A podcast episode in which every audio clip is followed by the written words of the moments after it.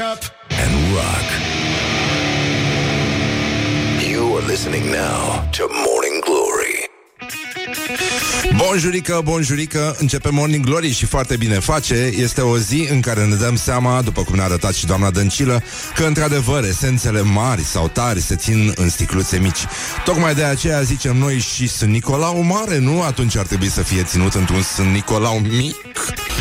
Morning Glory, Morning Glory. Ce mâini calde au măsării. Bonjurică, bonjurică, 3 minute peste ora 7 și 3 minute. Timpul zboară repede atunci când te distrezi Și s-a făcut la loc miercuri. Chestie care ne umple de speranță Pentru că mai e foarte puțin până când se va face la loc vineri și tot așa. Dar mai e la fel de puțin până când se va face la loc luni Și asta ne îngrijorează tot timpul Ca să parafrazăm un mare contemporan.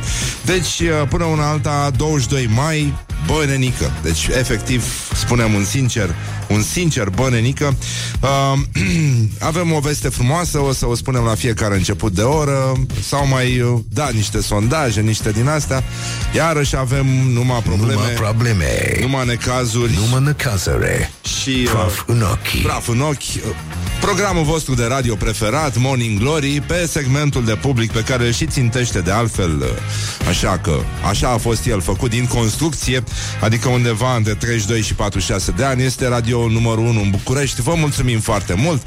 Bun, și pe segmentul 1849 Este radio numărul 2 în București Adică emisiunea numărul 2 în București Și Rock FM radio numărul 2 Deci, încă o dată vă mulțumim. N-ave, N-aveți gusturele, la ce fețe aveți mă și mir Că ascultați Morning Glory Că n-ai fi zis, da, asta este, da? Coffee, cupătii, alala. Așa, la la.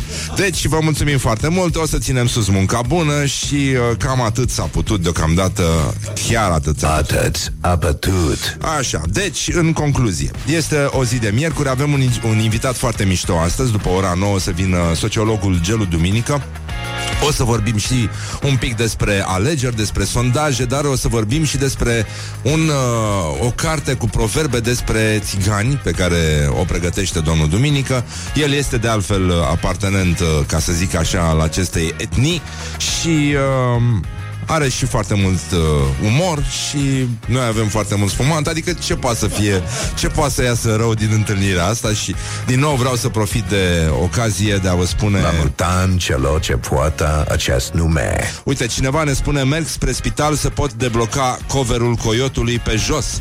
Constanța Soare Am căștile în urechi Trec pe lângă un gard de un metru înălțime și zic Cred destul de tare Deus mă ajută și râd. Și de după gard este un tip speriat. Zice ceva și își face cruce. Umăresc cu atenție și preocupare. Foarte Deus mișto. mă ajută. Bun, atunci, dacă nu merge cu Deus mă ajută, încercăm totuși cu Pentru un că de sabie s-a săvârșit. Și, nu în ultimul rând, încă o dată, voiam să vă spunem care a fost, de fapt, care este... Mulți au să ne întrebe în interviuri, în astea, domnule, care este secretul Morning Glory? Cum a reușit Morning Glory? Morning Glory, de fapt, uh, întâi a stat, a meditat și a dat seama că numai relaxarea și uh, statul pe spate te pot conduce către succes. Morning Glory, Morning Glory. Stă pe spate muncitorii. Un mesaj de pace de la Morning Glory și de relaxare. Vă mulțumim foarte mult. Suntem bucuroși așa că noi de fapt n-am făcut nimic în afară de radio. Uh, așa cum ar trebui făcut el, da? Ca să... Așa. Bun, deci, uh, bă, nenică, e, e ok. Deci, astăzi, uh, știu și eu, cu ce să începem? Ziua uh, națională a jocului soliter în Statele Unite. Uh, băieți, mâna, jos mâna. No, no, no, no, no, că... Dar nu e soliterul ăla de la care orbiți voi băieții E altul Da? Este vorba de cu totul și cu totul alt soliter Este National Solitaire Day Și uh, ci că în 1990 Bă, ce an! Ce an! Ce an! Microsoft a inclus acest joc de cărți vechi de 200 de ani în sistemul Windows 3.0. Ăsta e un fel de pasență, nu? Da? Așa e. De atunci se joacă în medie 33 de miliarde de partide pe an. Bineînțeles, noi știm că în uh, România, din 90 și până în zilele noastre, Solitaire este unul din cele mai folosite teste de angajare la stat. Morning Glory, Morning Glory Rupe fâșiu muncitorii. Da, normal. Și uh, ați auzit ce a făcut Dăncilă? Mi-a plăcut mult cu județul Hunedoara Și faptul că Dăncilă a fost în sălaj Este încă o dovadă că acel județ Nu există din moment ce ea face summitul de la Iași La Galați. Chestie care nu ne mai îngrijorează Din potrivă, doar ne liniștește. Știm că nimic nu s-a întâmplat Tratamentul nu s-a schimbat Dacă există un tratament, mă îndoiesc Și lucrurile merg încet, încet înainte E foarte bine, doar mai trebuie curățat ventilatorul de praf. În rest, totul este foarte, foarte bine. Deci, uh, să nu uităm că Morning Glory, Morning Glory De vede sunt roșiorii. Uh, Daia s-a ocupat un pic de albine Dar uh, uh, Rovana Plumb, care deschide uh, lista PSD la europarlamentare, se plânge de atmosfera asta din țară, de necolegialitatea, știți, cum se, cum se mai spune pe la noi, că oamenii pur și simplu nu, nu sunt toți de acord cu PSD-ul și asta e foarte... E, e nepoliticos, pe bune, deci, măi, nesimțiților, măi, Măi, alegătorilor, măi. Deci, doamna Rovana Plumb Care deschide, e number one pe lista PSD la europarlamentare Se plânge de violențele protestat protestanților, doamna Plumb nu? Protestatarilor. Ce fa dumneavoastră? Zice protestanți Și oricum a zis de mult Și ziarul adevărul Tot protestanți În 90 Când a, a început să se lase liniștea La noi în țară Deci ea oricum supune limba română Unor uh, violențe Sau violentări Cum îi place ei să spună Repetate Și zice așa doamna Rovana Plum Nu am fost obișnuită în anii de politică Pardon, cu o astfel de atmosferă de țipete, de urlete Mamă, dar zici că au venit aia cu ciocanul de șnițele la, la proteste. E incredibil. Ce fac acolo? Adică ce pot să facă? Adică, pe bune, uh, Horia, unde, unde era hipopotam înregistrarea aia cu... Uh, Aha, da, aici. Adică ce, ce ar putea ăștia să facă la proteste astfel încât să, să fie pe bune? Deci țipete, urlete, nu, no, nici vorbă. Dar nu, nu, nu, nu, are nicio legătură. Nu, nu, eu nu cred că se întâmplă așa ceva. Sunt probleme adevărate, a fost și perioada asta de post foarte încărcat. și că a fost o intersectare a noastră, cei care terminasem meetingul cu cei care veniseră special la Iași pentru a urla. Oh, pentru a violenta. nu numai psihic, ci și fizic.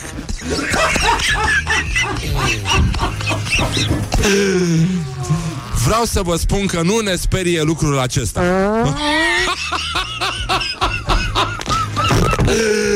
Vom continua să facem lucruri bune pentru români. This is Morning Glory at Rock FM. What the duck is going on? și da, uh, problema e cu acordurile astea cu... O să o spunem pe doamna Plumb, uh, eu spunem uh, lui Radu Paraschivescu. Problema cu mai mult ca perfectul este asta, diferența între terminasem și terminăsesem. Am săturat de patul meu de acasă. Morning Glory, Morning Glory, nu vă bateți, flățiolii. Uh. Deci, în concluzie, bonjurică, bonjurică, băi doamnelor, băi domnilor, băi gentlemen și, în ultimul rând, băi domnișoarelor, 20 de minute peste ora 7 și 4 minute. Și...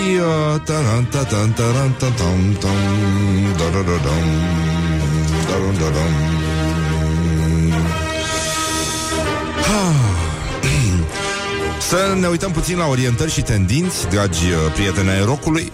Nu în ultimul rând, a, uh, nu știu dacă ați auzit spotul cu vocea coiotului, colegul nostru Alin Dincă.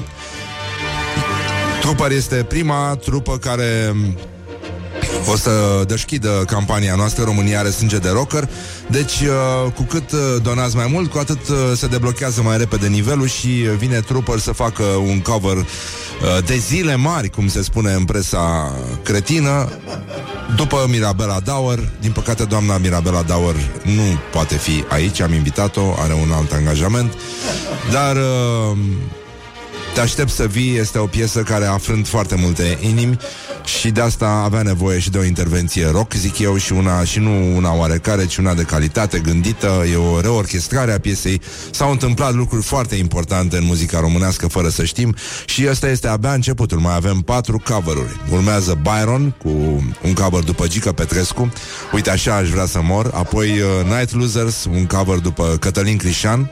Um, ce să dacă pleci. Dacă pleci, ia-mă și pe mine. Uh, și apoi uh, Vița de Vie.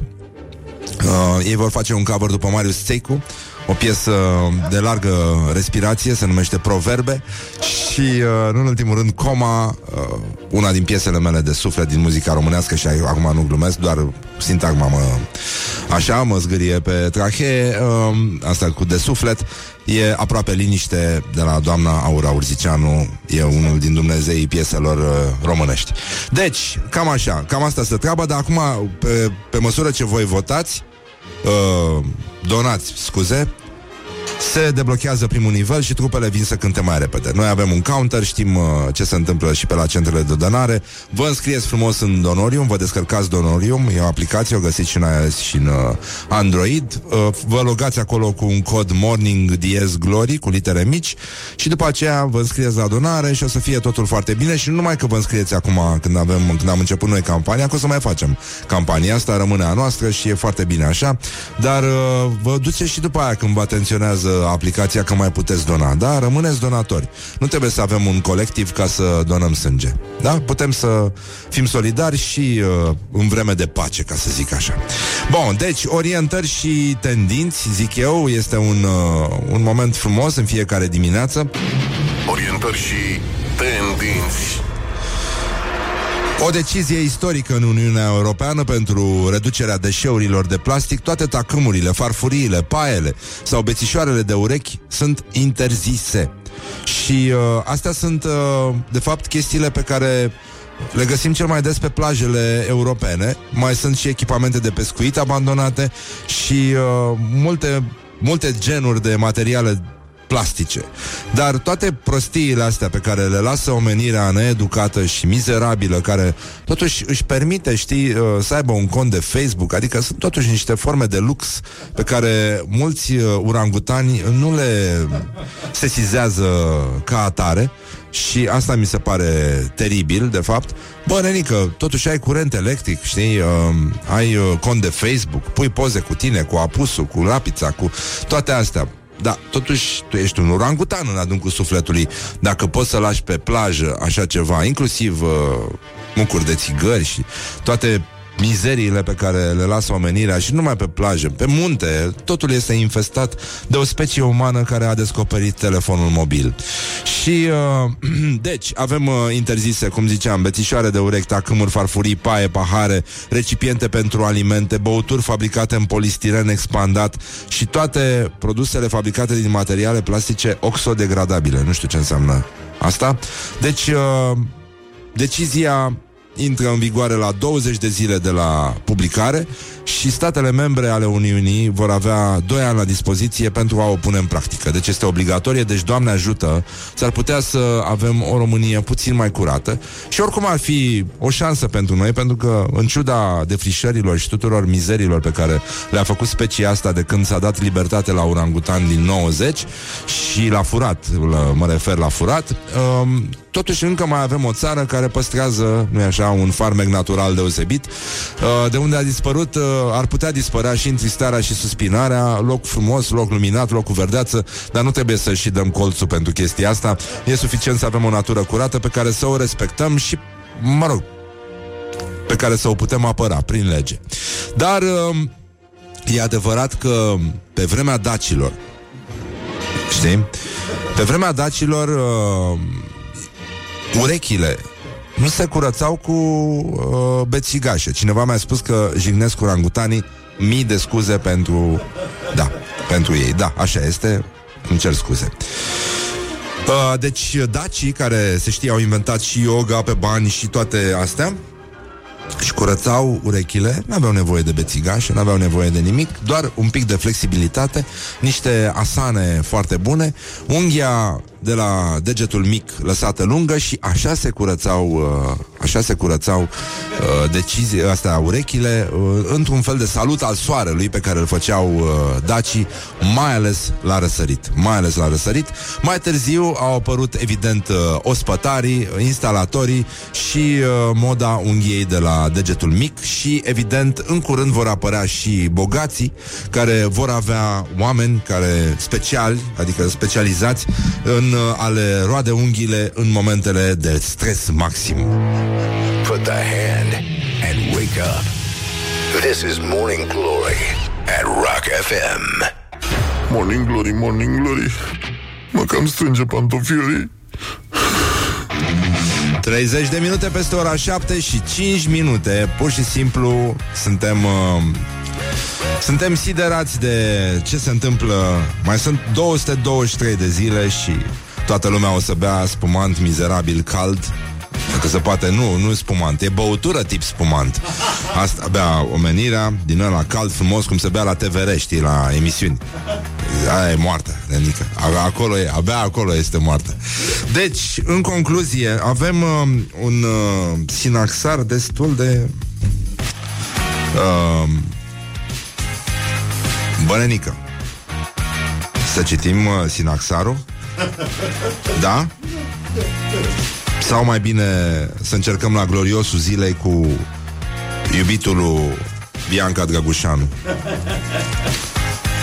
Deci, um, da. Ah. Bine, hai să um, încercăm totuși ceva mai pe monden, mai pe... Um, Alex Body se numește domnul. Este fostul și actualul iubit al Biancăi Drăgușanu. A, stai mă, când am dat... Uh, nu spunem ce facem aici. Scuze, vai, m-am zăpăcit. Nu, Orientări și nu e niciun orientare. Termină. gloriosul zilei Așa. Deci, um,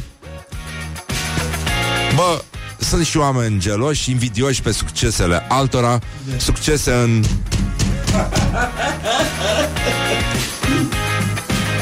Și iată ce spune domnul uh, care, nu e așa, este alături zi și noapte de Bianca Drăgușanu.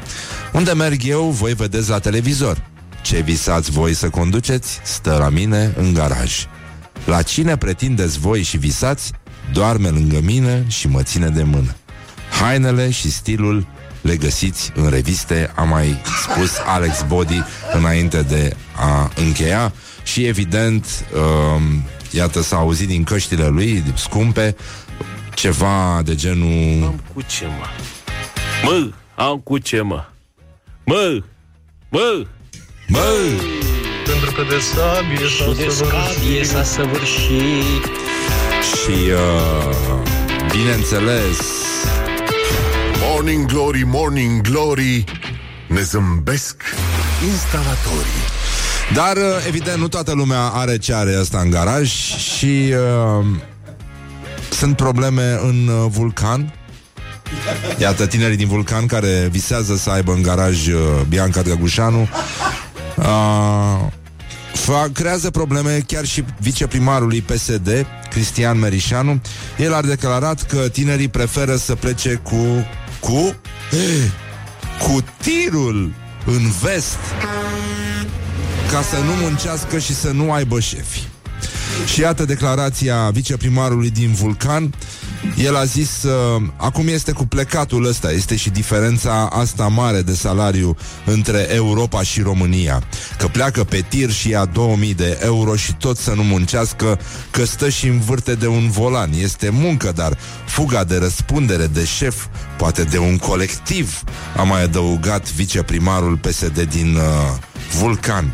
Pentru că el uh, se vede că atunci când uh, claxonezi de mic, când ești mare, numai te joci și el a fost claxonat când, uh, când era mic, s-a speriat, evident, de, de tir, de astea și a rămas aici în colectiv nu așa? Chiar dacă, sigur, în colectivul ăla sunt și uh, primari cu grade mai mari Pentru că de uh, decât sabie s-a dumnealui. Sunt săvârșit. general, sunt, uh, bineînțeles, sub acoperire, că ți e o păturică pe tine când uh, ești general. Dar să ne uităm puțin la uh, Sinaxar, care prezintă, acum după ce Game of Thrones s-a încheiat, totuși prezintă o viziune uh, care ne ține, nu-i așa, aprinsă imaginația, cum spun uh, revistele de femei când dau sfaturi uh, semi din astea senzuale, da.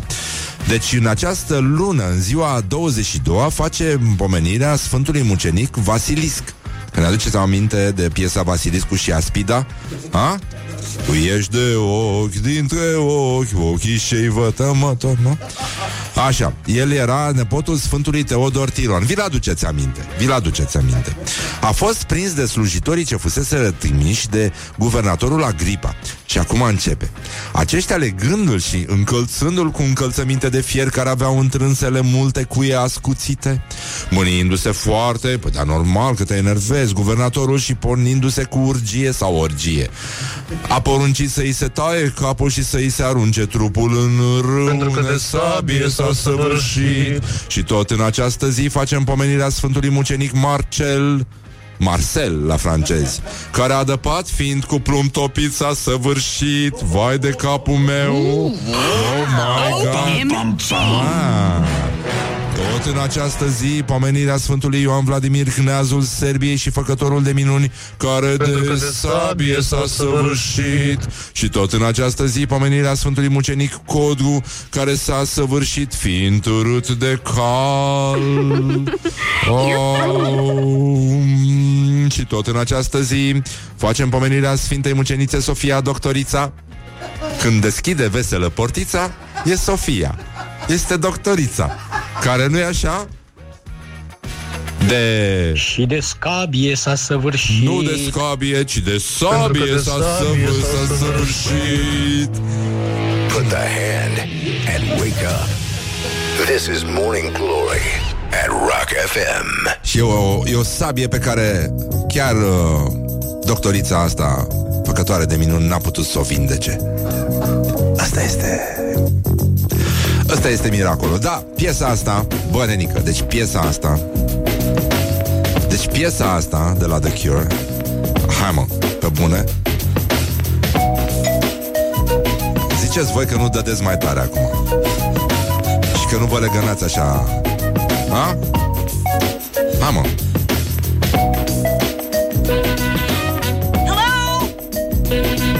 Morning Glory on Rock FM.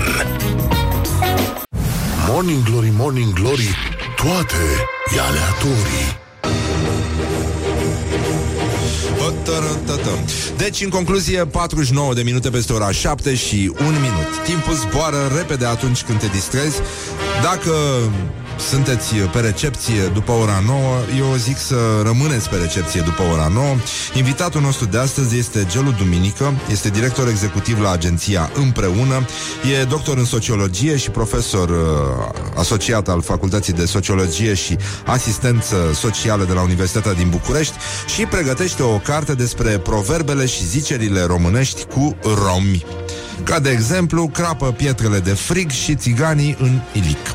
Și uh, multe alte lucruri din astea foarte mișto. Vom vorbi despre percepții publice, studii uh, despre ce fac românii și alte lucruri din astea foarte mișto și cu mult umor și... Uh, deci, a, voiam să vă citesc un, uh, un mesaj de la un uh, domn care ne ascultă, care a reacționat la prostia pe care a spus-o la gloriosul zilei viceprimarul PSD din Vulcan, asta cu uh, tinerii care uh, preferă să plece cu tirul în vest ca să nu muncească și să nu aibă șef.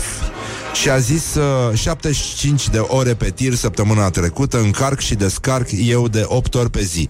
Trăiesc la secundă, respir, dorm și mănânc la secundă.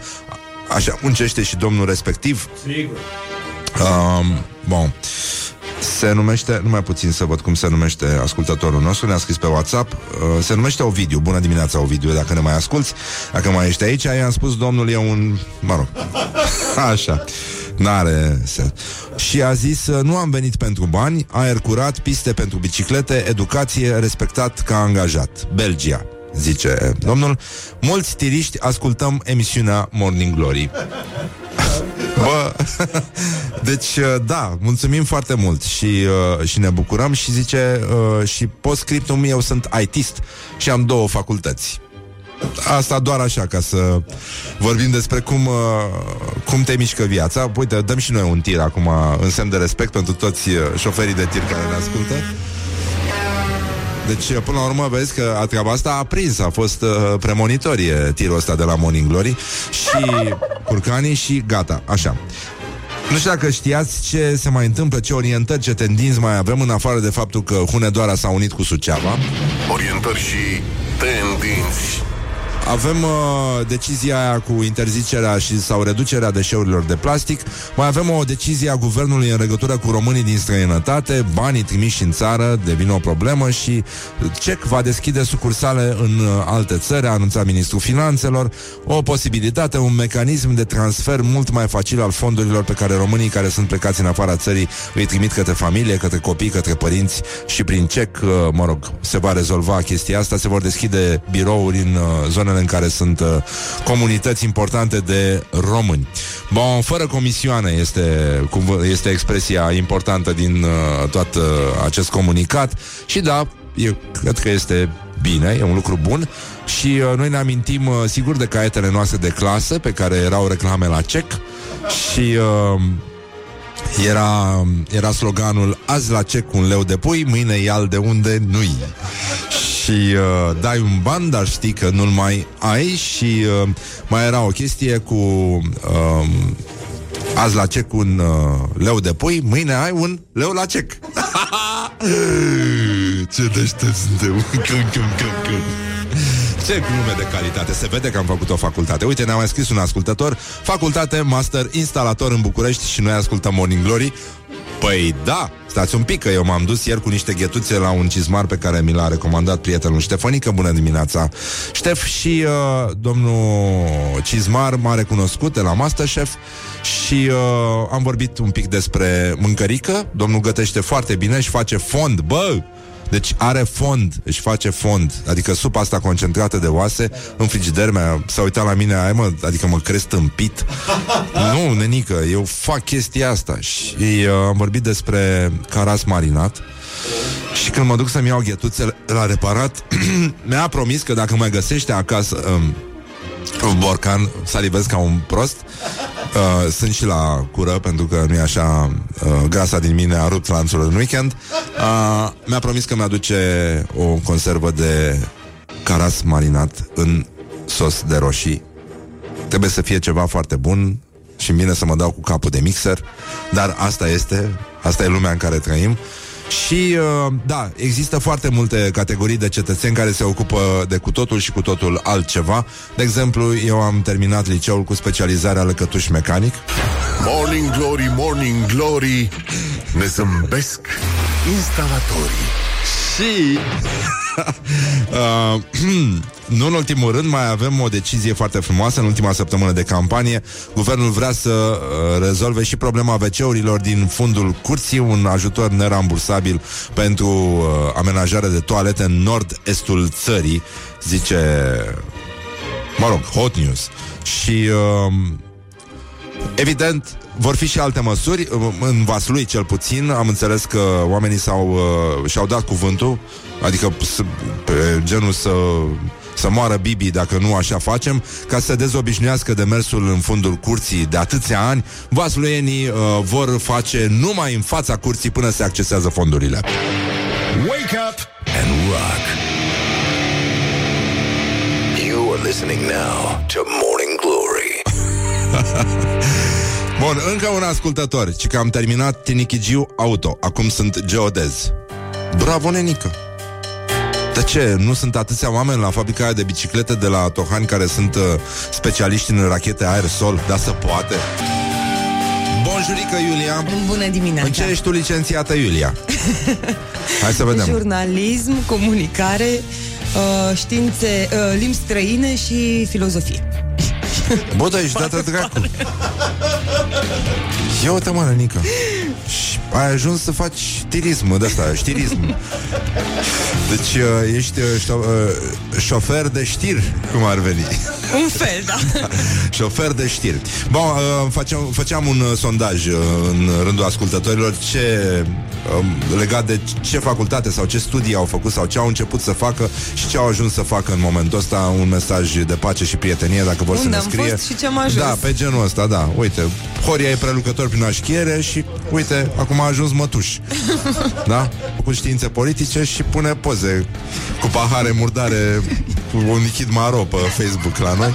Deci cam asta e nivelul, n-ai ce să faci. Bun, acum lăsăm vrăjeala, sigur, astea sunt știrile Rock FM prezentate de fapt de Iulia Nistoroiu, licențiată. Wake up and rock. You are listening now to Morning Glory.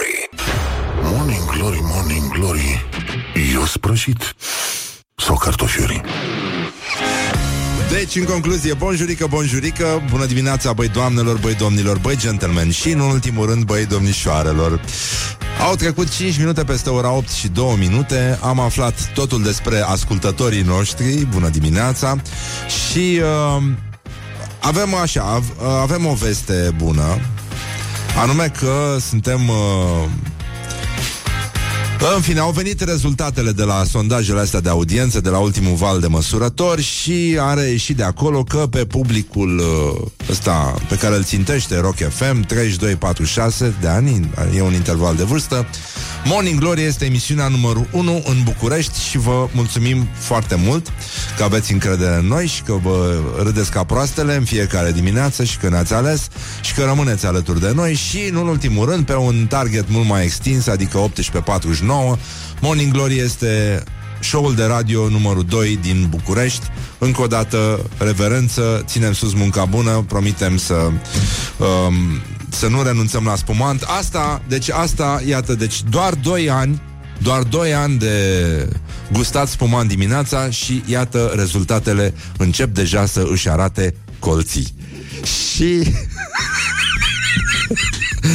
și nu în ultimul rând, uh, secretul nostru, pentru că noi practicăm de mult această și noi credem că de aici, de fapt, ni s-a tras succesul, această intervenție, zic eu, oportună, dar uh, șocantă inițial, nu? care a început cu dezvăluirile din lifturile patriei, din ce se întâmplă pe peroane și uh, restul chestiilor, dar este vorba despre relaxare, despre un exercițiu zen pe care îl facem în fiecare dimineață și noi, pentru că muncim foarte mult, ne-am inspirat din uh, arta de a trăi, din uh, arta de a nu da niciun fac, nu?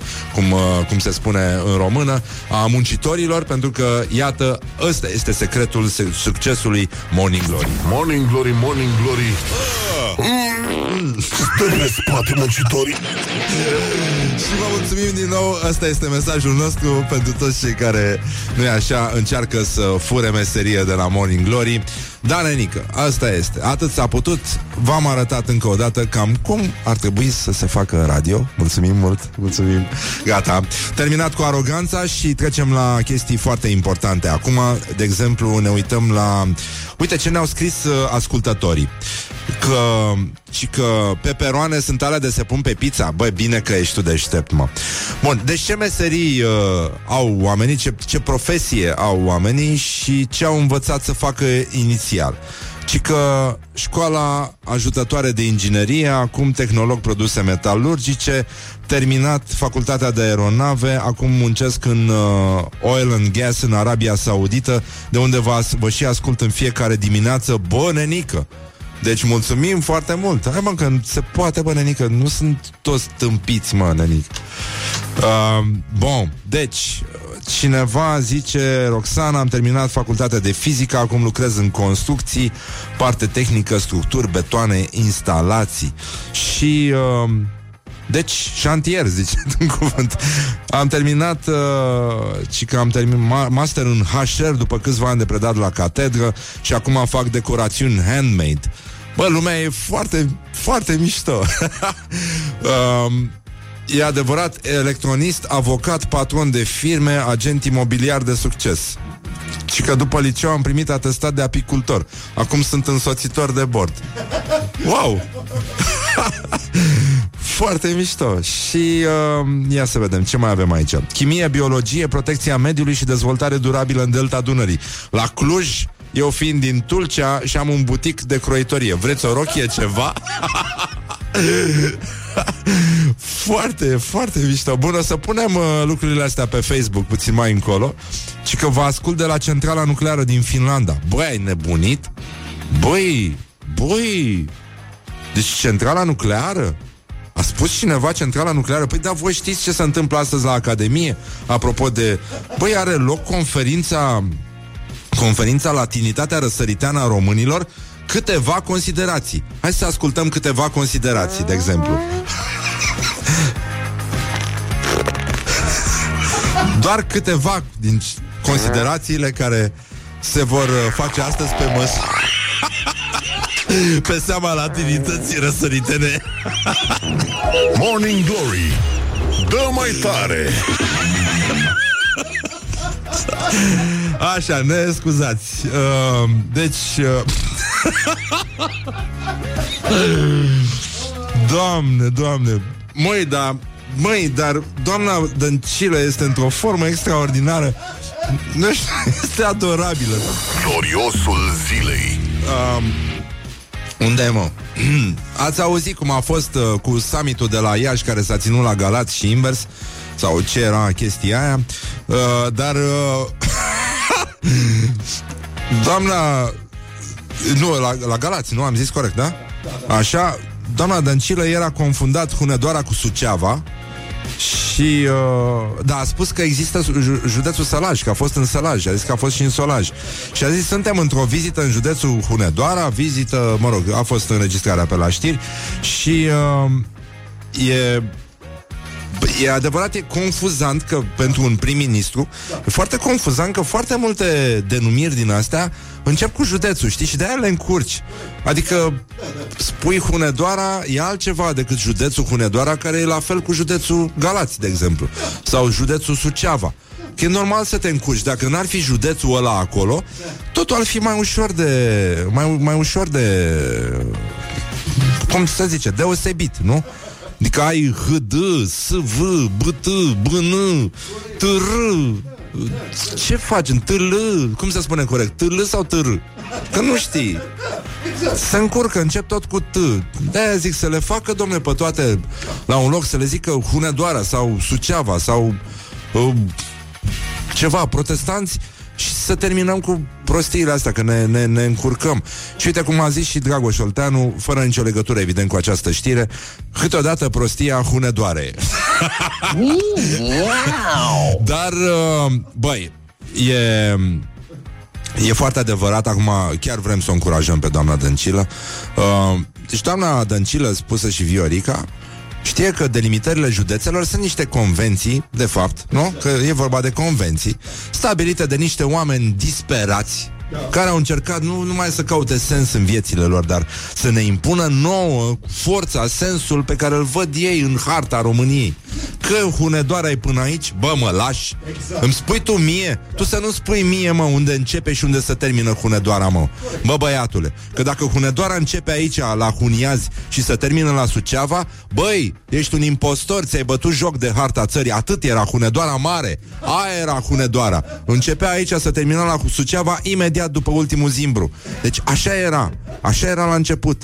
Dar sunt interese mari la mijloc Nu dacii au făcut lucrurile astea Ei le făcuseră cum trebuie A venit Soros, a, a ras tot ce au construit dacii Tot ce era, tot intervalul ăsta de viezuri, brânză Și alte chestii pe care le avea mazăre La malul mării, fetele alea Toate astea erau între Hunedoara și Suceava Așezate frumos, în ordine, așa cum trebuia Și au bătut joc de noi da.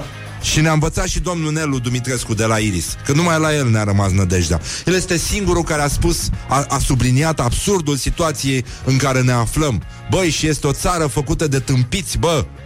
A zis clar Huniazii, deci Huniazii, huo! Deci huo, clar Pentru Huniazi, bă, cât de prost să fii, mă. Bă, te duci, mă, te chinui, faci castelul ăla? Bă, tu-ți bagi joc, mă? Bă, și-l pui di- construiești dita mai castelul, bă, și îl pui fix lângă combinatul siderurgic, bă, dă-te, Morning bă, Glory. de, Let's make dă, eyes bă, de aici, together băi. on Rock FM. Bă. Da. Deci, uh, cum ziceam, uh, Morning Glory, Morning Glory Ia mai dă t- acum mori piesa de insistență de astăzi, Love of My Life. E una din aia care îți ridică aripioara dorsală și te face să suspini cum uh, suspina și tăurașul Ferdinand.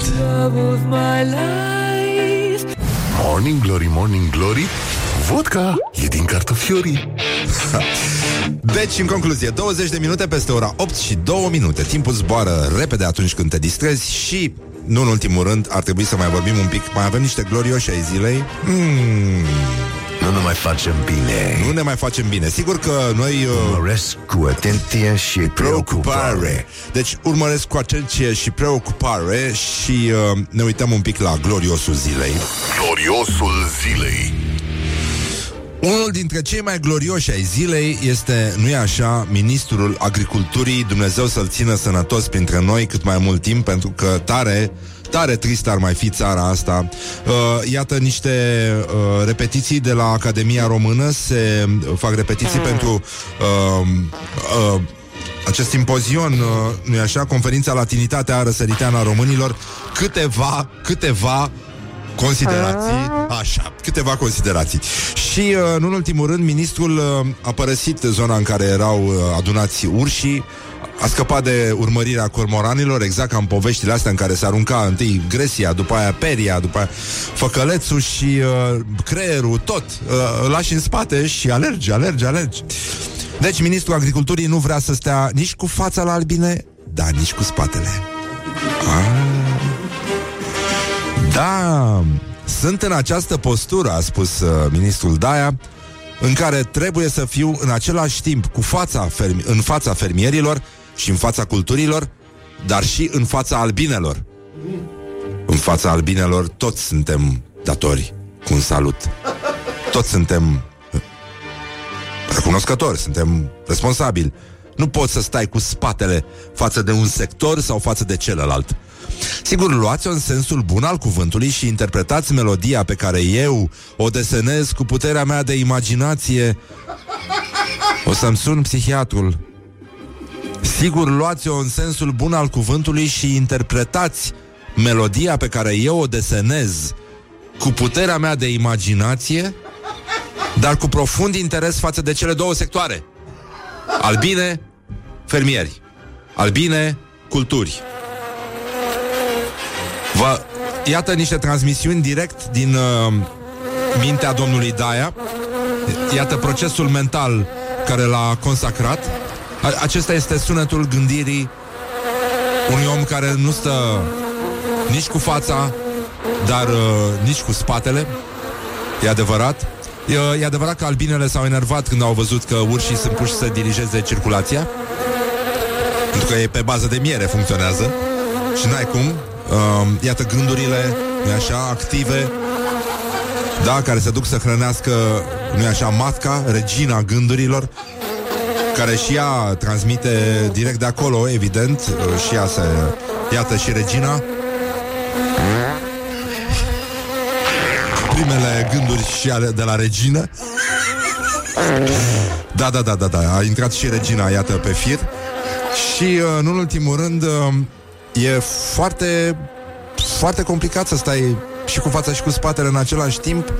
Că, na, nu ești la duș, știi? Că e... Se spune, domnule, cineva lui Daia că nu e chiar ca la pușcărie cu albinele, știi? Că poți să te aplici liniștit, că albinele e adevărat, au standarde. Că nici el nu mai este chiar o floare. Dar e adevărat că domnul Daia știe de la duș că nu așa? La fel ca multe alte chestii, nici acul de albină uh, n-are umeri. Put the hand and wake up. This is Morning Glory at Rock FM. Morning Glory, Morning Glory Prefăcuți sunt toți actorii Uh, 20 de minute peste ora 8 și 9 minute.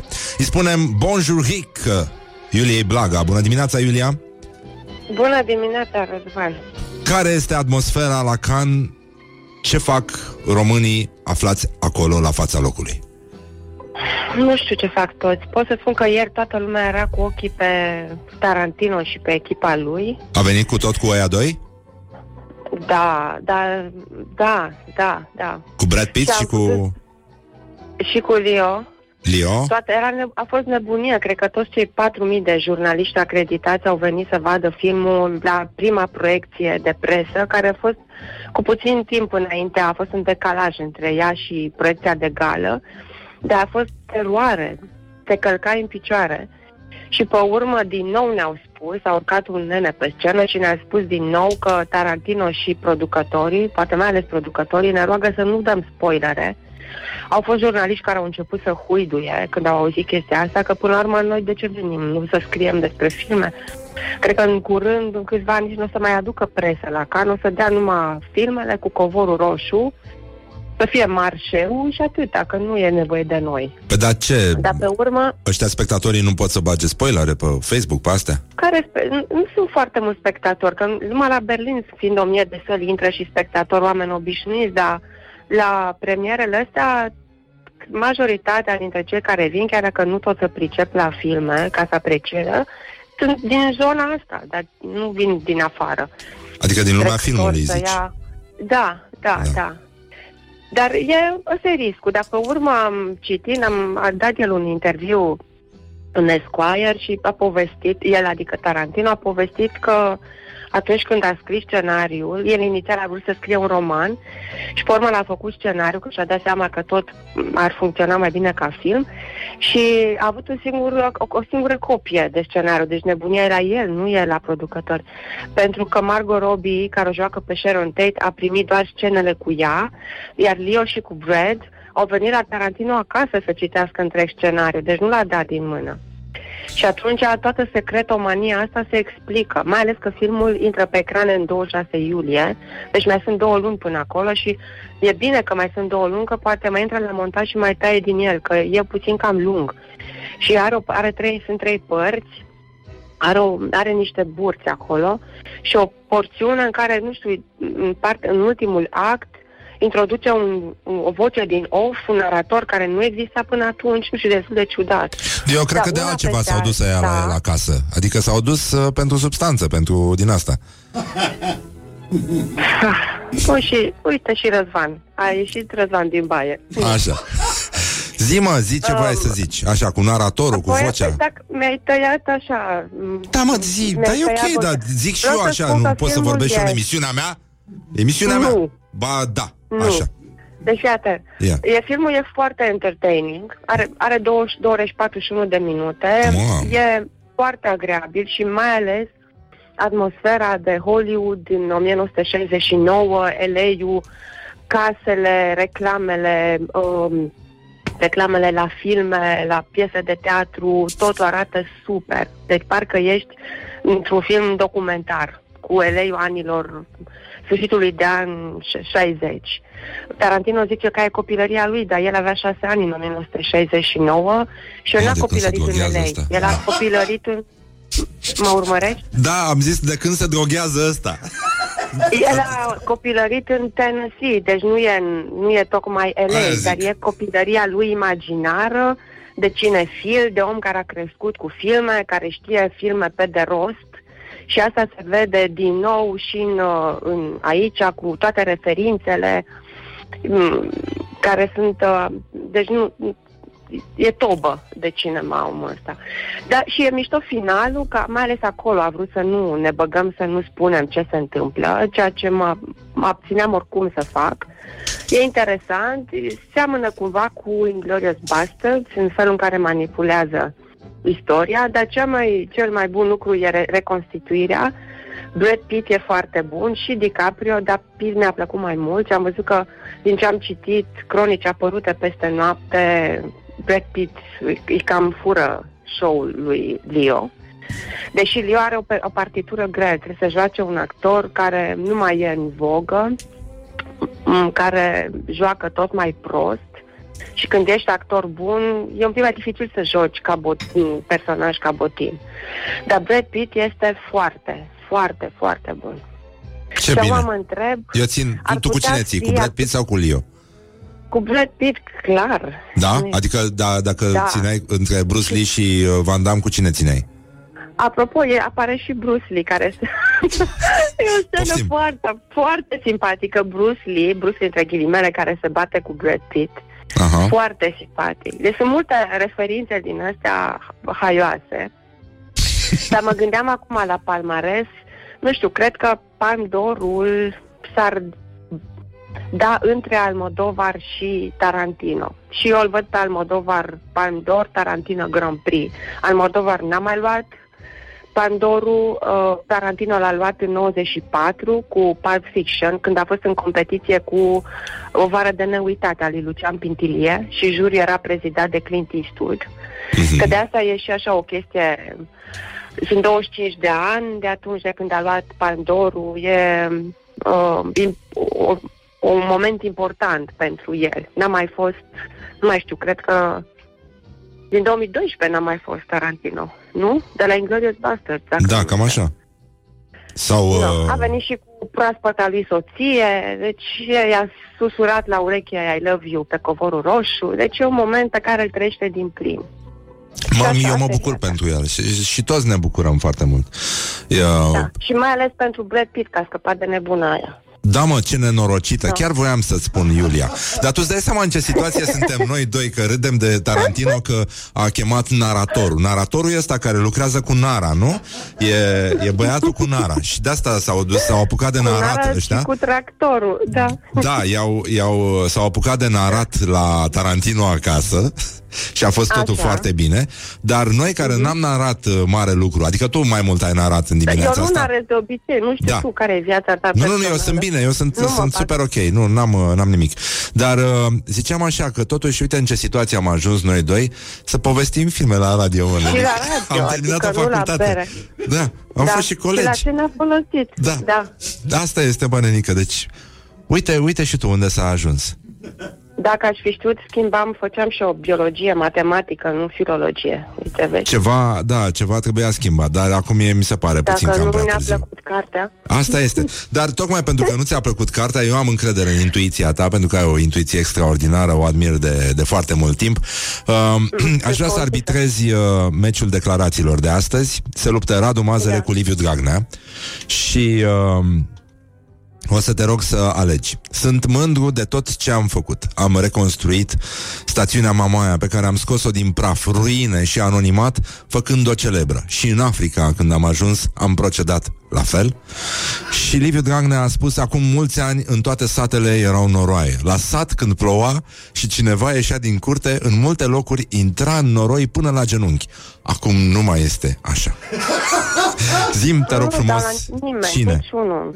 Nu, A, mă. nu, sunt, uh, nu m-au convins. Nu te-au convins? La, la Mazăre nici nu mă așteptam să facă declarații și n-au, n-au umor. Nu, nu, astea sunt, uh, astea sunt Dragnea n-are lucruri mai umor de vechi. obicei. Da, mă, dar are mustață. Pot să mă abțin? Nu, pot să mă abțin. Da, e, e sigur, poți să te abții, e, e foarte bine așa.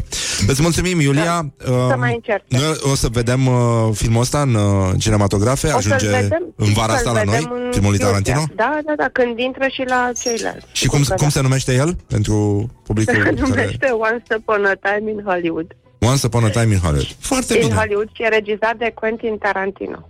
Asta e regizorul de care zici tu. Da, da, da, și este cu Ah. Brad Pitt și Leonardo DiCaprio. Ah, eu uite L-am mă, mai actorii citit ăștia. pe Da, da, da, da, da, da, da. Foarte Blond. mișto. Ce tare Da, da, filmul. Și Da, acum, abia acum zici de el, mă, este incredibil, da. Mai stăm 5 minute, aș mai zic încă o dată. Păi, uite, hai să reluăm un pic de unde... Bine, reluăm Hai, mâine zi, de dimineață. unde? Îți mulțumim foarte mult. Vizionare ușoară în Cu continuare. plăcere. Da, și voioșie maximă. Te pupăm. Pa, Mâncăm un pa, croissant pa, pa, uh, pa. pentru tine. Mersi.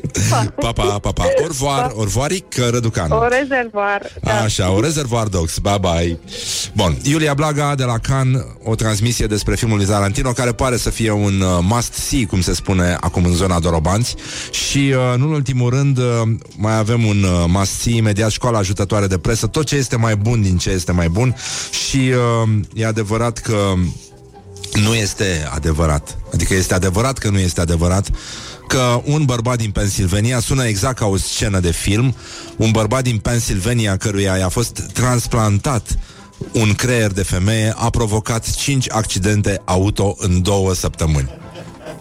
După primul n-ar fi scăpat dacă era... This is Morning Glory at Rock FM.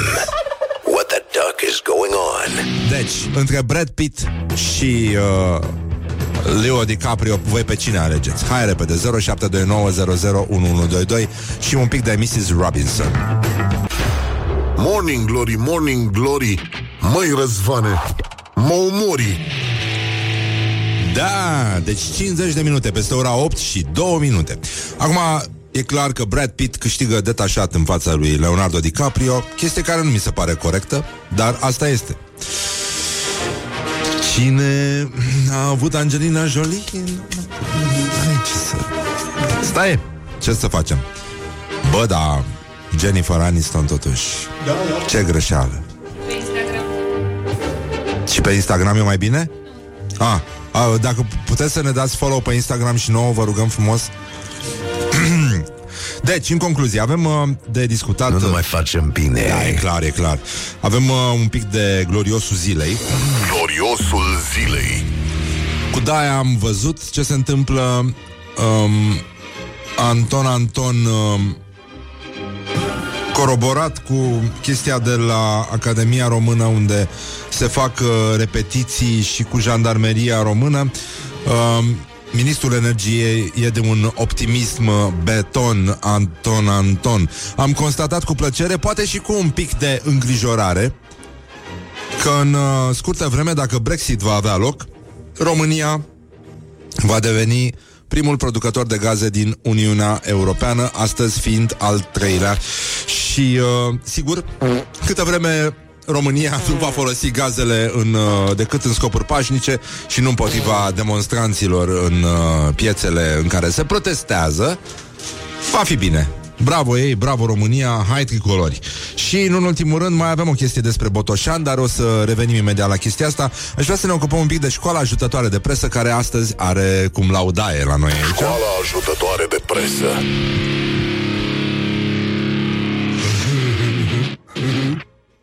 Deci, avem un fel de top 5 titluri prea bune ca să se termine. Pe genul, nu stricăm adevărul de dragul uh, unui titlu bun. Primul titlu a angajat uh, pentru 5 zile o tânără de 5 stele să aibă grijă de cei doi câini ai ei, deoarece mergea la o nuntă. La petrecere, scrie gândul, femeia a primit o alertă de la camera video de securitate, iar când a văzut ce se întâmpla în casa ei, a rămas trăznită. Video. Băi, deci... Uh, nu știu ce se întâmplă cu feministele de la Macaz, de la, din toate centrele astea culturale de la noi din țară, în care se adună niște fete micuțe și grăsuțe și protestează împotriva modelelor, față de modelele culturale care ne îndeamnă să arătăm ca oamenii. Uh, Dar vin și zic Bă, nu e chiar și așa Domn, nu știu cât, mai, E mai mult de un jurnalist acum la gândul? Avem mai mult de unul? Da? Uh, bă, tot nu e ok să dai rating femeilor. Adică chiar și așa E rău, mă, cum să scrii o tânără de 5 stele? Pe bune, e chiar jenant Suntem în 2019, acum lăsăm gluma la o parte, dar Sunteți Adică dacă spunem că sunteți misogin Misogin de la țară, nu, nu de la oraș. Bun, 2 S-a întâlnit cu o femeie pe care nu o cunoștea Și aceasta i-a spus ca din senin Te vei numi mai întâi Boboc Apoi Niculescu Apoi Niculescu și la sfârșit Puncte de suspensie Libertatea pentru femei lovește din nou Deci um, Cum se... Adică acum a rămas cu asta deci ne-au lăsat așa. Păi, ce, ce faci? Că nu, nu poți să te duci uh, în baie să termini știrea asta. Nu e... Sante, deci te vei numi mai întâi Boboc, apoi Niculescu și la sfârșit Băi, zine, bă, cum se numește femeia Că... Ne, ne, ne, ne, ne. Doamne, suntem emisiunea numărul 1 în București pe targetul ăla, așa, așa Bă, și nu știm cum o cheamă pe asta Deci întâi Boboc pe Niculescu și noi avem o îndatorire față de publicul nostru, trebuie să-l informăm, să-l ținem, nu? Un om informat e un om mai bine informat, în sensul ăsta. 3. Fată de 15 ani lăsată în grija unui milionar care s-a oferit să învețe tainele zborului. La bordul avionului său privat, lecția a avut un capitol neașteptat. Bărbatul de 53 de ani tată a trei copii, nu s-a mai putut stăpâni și a întrebat-o pe minoră dacă știe să facă să facă puncte de suspensie. Uh, noi am completat, da, plângere la protecția copilului, ceea ce sperăm și noi, da? Foarte mișto gândul, deci gândul e de, de, de două ori în top. Băi, ce se întâmplă acolo? Deci întâi misoginism, pe urmă pedofilie, protecția copilului. Băi, nu, nu, nu e ok. Știu că avem nevoie cu toții de clicuri, dar nu așa. EVZ. Există un plan pentru răsturnarea tuturor guvernelor populiste din UE. Mesajul esopic. Continuă evenimentul zilei. Cum e sopic, mă? Cum e sopic, mă? Nu e mesaj esopic, e utopic. Nu poate sau... Băi, ce se întâmplă? Și apoi, uh, ultimul titlu din, uh, de la știrile Canal D, ce a spus capitanul aeronavei înainte ca Radu Mazăre să fie urcat în avionul spre România. Mesajul transmis la microfon pentru toți pasagerii. Atenție! Uh, deci, uh, mesajul a fost simplu. Băi, deci uh, cine nu aplaudă Mama lui este o femeie de moravuri ușare, dragi uh, Let's pasageri. make eyes together on Rock FM. Și revenim imediat cu știrile și cu tot ce este mai bun pe lume. Avem și un invitat, domnul Gelu Duminică, sociolog. Vom discuta despre sondaje și mai ales despre proverbele care fac uh, legătura dintre români și romi. Și uh, mai avem un glorios al zilei. O să aflați ce se întâmplă în Botoșani cu adevărat. De ce, de ce îndemnul lui Morning Glory Hai la Botoșani este unul din cele mai valoroase îndemnuri din istoria contemporană. Morning Glory, Morning Glory oh, Acri sunt castraveciorii. Bineînțeles, bonjurică, bonjurică 5 minute peste ora 9 și 3 minute. Timpul zboară repede atunci când te distrezi. Uite, așa au trecut uh, aproximativ uh, 2 ani De când există Morning Glory Și uh, în, suntem, ca de obicei, primul pe țară Al doilea pe județ. Și uh, vă mulțumim foarte mult că ne ascultați. Morning Glory Uh, e matinalul numărul 1 pe publicul 3246 de ani, este un interval pe care noi îl țintim de fapt și uh, numărul 2 în București pe publicul 1849. Really? Really. E matinalul numărul 2 din București, da. Cam asta este, Ești ceva. atât s-a putut, vă mulțumim foarte mult. Uh, Hai, Caluatu. un regim strict de spumant uh, și râse, râsete de caproasta, iată unde Atât, apătut. unde poate conduce și, nu în ultimul rând, uh, citatul cultural pe care, pe care noi contăm și care e, de fapt, secretul nostru, Mihai, este, de fapt, uh, știința de a te relaxa și de a te lăsa din ce în ce mai mult pe spate. Știi? Deci, Morning Glory, Morning Glory Stă pe spate muncitorii adevăratul secret și mesajul nostru de încurajare către toți colegii care ne ascultă. Și... Uh, Bun, avem un invitat care trebuie să apară Până atunci însă un pic de gloriosul zilei N-a omorât pe nimeni Mai ales că avem un mesaj important pentru țară Care vine fix de la Botoșani Gloriosul zilei uh, Sunt uh, probleme foarte mari, uh, foarte mari și din punct de vedere, de vedere gramatical, dar nu numai. Uh, deci, Hunedoara, Suceava, probleme, dar Constantin Macaleți, președintele Consiliului Județean Botoșani, explică de ce sunt luminați oamenii din acest județ. Este județul cu cele mai multe personalități. Un număr de 275 de personalități. La noi, dacă stingi lumina noaptea, noi luminăm ca fosforul. Și vă spun și de ce suntem al doilea județ din țară ca număr de lacuri. Mâncăm foarte mult pește, se acumulează fosforul și suntem foarte deștepți. Deci, lumea zice că Mazăre făcea... Nu! Auzi, bă, alea au, au mers la... Erau la mare pachetelele alea sau... La mare. La malul lacului. Lacurilor din județul Botoșani. Nu vă mai rețin că după aceea spunem că ne lăudăm. Dar cel mai tare județ din România este Botoșani. Băi, Hai la Botoșani. Aia zic, noi de mult am spus. Hai la Botoșani. Am, le-am uh, susținut pe fetele din, uh, din Botoșani atunci când uh, și-au lansat uh, super hitul. Deci uh, noi am muncit un pic la popularizarea județului Botoșani și, nu în ultimul rând, hai să vă facem un uh, remember. Deci, hai la Botoșani, ia uite. Hai la stadion e pe primul loc, dar hai la Botoșani e pe locul 2. Deci e foarte simplu. Ieri am stat de vorbă cu domnul uh, Constantin Înceanu de ziua lui. O înregistrare frumoasă, o găsiți pe pagina noastră de Facebook. E minunată, a fost minunată conversația cu domnul Enceanu, care a și cântat și a și promis că vine încoace cu un pic de, de substanță să, uh, să ne îmbărbătăm un pic. Deci, uh, iată, fetele din Botoșani cu mesajul Hai la Botoșani. Este melodia care, cu care a început, de fapt, Morning Glory. Noi așa am uh, debutat.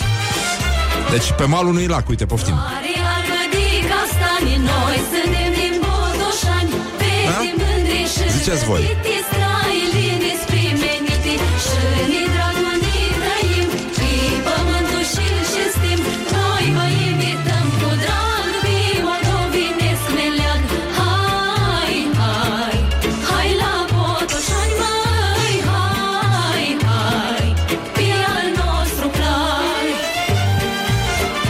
Deci cam asta este, pur și simplu uh, suntem uh, alături de Botoșani și vrem să mergem la Botoșani orice ar fi, oricând, oricând se poate.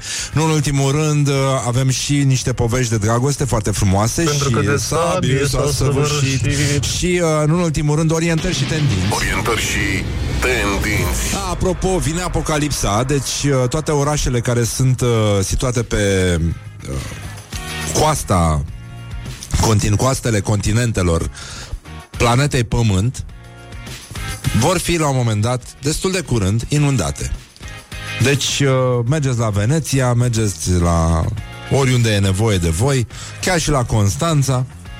Deci uh, s-a dus dracu județul, pur și simplu e nenorocire cu încălzirea globală, dar uh, apropo de chestia asta și de faptul că omenirea totuși uh, avansează și se produc și îmbunătățiri, un uh, oraș a decis că ar putea fi amendați pietonii care traversează strada cu ochii în micile ecrane, cum ar veni. Deci se petrece acțiunea în New York, alt oraș care va fi inundat. Persoanele care traversează strada în timp ce scriu un mesaj sau navighează pe internet ar putea să plătească o amendă de între 25 și 50 de dolari dacă se află la prima abatere. Amenda poate să meargă până la 250 de dolari dacă au mai făcut uh, treaba asta și dacă au mai fost sancționate în trecut pentru mers pe stradă cu ochii sau traversat cu ochii în uh, telefon. Legea urmează să fie supusă votului în, uh, în Senat și New până una alta au solicitat, așa cum este și firește, ca să zic așa, au solicitat ca amenziile să le fie trimise, evident, tot pe telefon. Morning Glory. Stay tuned or you'll be sorry on Rock FM. Morning Glory, Morning Glory Foci pișuț în lacul Mori? 20 de minute peste ora 9 și 4 minute, dragi prieteni ai rocului. Avem uh, onoarea deosebită. Vreau să aud aplauzele voastre. Da, discutăm la final dacă mai aveți onoare. Așa. Îi spunem bună dimineața domnului Gelu Duminică, este doctor în sociologie, vă dați seama. Am și eu Dau rețete, mă, mă da, doare dau puțin rețete, aici, da. dau rețete. Așa, și profesor asociat al Facultății de Sociologie și așa mai departe, de pe lângă Universitatea din București, dar specialist în uh, tot felul de lucruri care țin de zona colaborării între români și, da, uh, și romi. Înțeleg că pregătești o carte despre... Suntem live pe toate alea. A, a bine, scuze. A, să începem cu o tradiție frumoasă. Nu sunt convins că este pur românească. Doriți cu sau fără? Uh, cu. E, Așa am ajuns uh, primii pe țară, al doilea pe județ. Da, mă, dar noi, noi facem petreceri cu lăutari. Noi romi. Voi mai, voi mai puțin așa. Voi faceți cu rocări, dar tot cu șampanie. Da, e adevărat. Dacă v-ați pune No. căștile acum un pic Da, ia. uite, acum, da, da, chiar, da, dacă spui Așa. puțin căștile. Uite, mi le-am pus. Ia. E, Dar ce, nu spui tu căștile? Ia uzi, ia uzi. Fii atent acum. Înțelegi aluzia? Tu înțelegi ce, De asta, ce acum, simt oamenii în zice trafic? cineva de la mine pentru tine să-i trăiască familie? Ei, uite, număr, vezi? fără număr Unii cred că se poate obține și cu cola chestia asta. Ei bine, dragi prieteni ai rockului, nu. Nu cred. Nici eu nu cred. Bă, dușmanii în poartă pică că n-au valoarea mea. Dar n-au dimineață. spumantul meu. Dacă n-au spumantul meu, corect. Uh, până aici este foarte bine, doar că, așa, bun, gata, să... Serviciile sunt impecabile aici la Morning Glory, după cum uh, probabil vezi, mulțumesc. Și uh, înțeleg că pregătești, uh, mă rog, tu studiezi, uh, am și vorbit într-o dimineață când mm-hmm. s-a iscat uh, o mică ambuscadă la premiile Pogo, odată cu, mă rog, prestația semijalnică a unui... Uh, Băi, nu semijalnică, jalnică. Jalnică, da. Deci că au fost mizerabile aia care, maneliștii care au cântat atunci. Um, bun, și ești uh, specialist în manele și ți se pare Eh, că... Nu, nu, nu, nu, nu, nu, nu, Nu, nu, în sensul, nu, nu, analizezi fenomenul manelelor. Nu, Nu, analizez uh, muzica în general, dar e o ramură a sociologiei, se numește sociologia muzicii. Așa. Uh, sociologia este știința care arată cum se comportă omul în societate și de ce se comportă așa. Și de foarte multe ori muzica este mai mult decât un mijloc de distracție, de entertainment. Este chiar și un mijloc de comunicare. În spațiul românesc e mai degrabă un mijloc de comunicare, pentru că la noi literatura cult a lipsit secole multe. Da. Da, primul intelectual așa rasat l-am avut și noi la începutul secolului XVIII, respectiv Dimitrie Cantemir. Până Scuze-mă atunci- că te întreb. Tu ești cumva din Galați? Tot. Ești din Brăila. Ah, deci, deci niciodată în fața unui gălățean să nu spui de Brăila, te rog frumos. Nu, dar nici invers. Dar uite totuși cum, cum am reușit E, să, de- să da. comunicăm. Dar Ce te-am să simțit așa, simțeam că e o vibrație. Adică pe lângă faptul că sunt rom, mai sunt și gălățean, îți dai Asta seama? e, da, da, da. Păi, dar ce, eu, uh, sunt și alte excepții acolo? Băi, nu se știe niciodată, nu se știe niciodată. Bă, în orice caz, Brăila întotdeauna a trăit la umbra Galaților. Acum, ca să fim onești, aveați fete mai frumoase decât noi uneori, da, da. Da. Uh, e bine până aici. Hai că îmi place aerul academic al emisiunii. Ce Dumnezeu, doar suntem niște intelectuali. Păi da, se poate. Așa, bun. Și eram la muzică. Muzica spuneai că este un mijloc cultural de comunicare, da? Pentru că noi n-am avut literatură scrisă, nici bucătărie, vai de capul nostru am fost. Băi, și pe aia tot romii au ținut în brațe. Păi aia zic, aia zic. Adică singurul care a făcut dreptate aceste chestii a fost uh, Radu Jude în uh, Aferim. Cred. În, într-o, Absolut, absolut. Într-o măsură, da. Acolo poți să înțelegi cam ce s-a întâmplat. Bun, și ce, ce se poate înțelege, să spunem, uh, primele 5, top 5 concluzii pe care le poate obține un sociolog care analizează feno- relația dintre români și manele sau relația dintre societatea românească și manele, românul contemporan și manelele. Mai cred whatever. că nu e decât o singură mare concluzie, că suntem atât de ipocriți încât ne doare capul numai când, uh, când încercăm să discutăm despre subiectul ăsta. Uh, maneaua nu e o chestie neapărat romă. Da, e cântată de romi. La fel Da. da. cum și foarte mult folclor românesc este cântat de romi. La fel cum și foarte mult jazz este cântat de romi. La fel cum și foarte mult uh, bă, pop este cântat de romi. Uite, numai câte vedete pop avem în, vede- în momentul ăsta care își afirmă deschis identitatea romă. Câte sunt care nu își afirmă identitatea romă, asta e o altă discuție. da, uh, întotdeauna muzica este și un produs comercial. La urma urmei și dacă există piață pentru el, unii o să-l cânte. Foarte mulți lăutari, foarte mulți uh, cântăreți de mahala sunt de etnie romă nu pentru că au muzica în sânge. Credeți-mă, analizele nu arată că avem celule albe, celule roșii, plasmă și celule cântăcioase. Nu avem celule cântăcioase. Însă, sute de ani de robie, uh, în perioada în care parte din romi erau instruiți să facă muzică de către deținători, n-au dezvoltat aptitudinile astea, bineînțeles.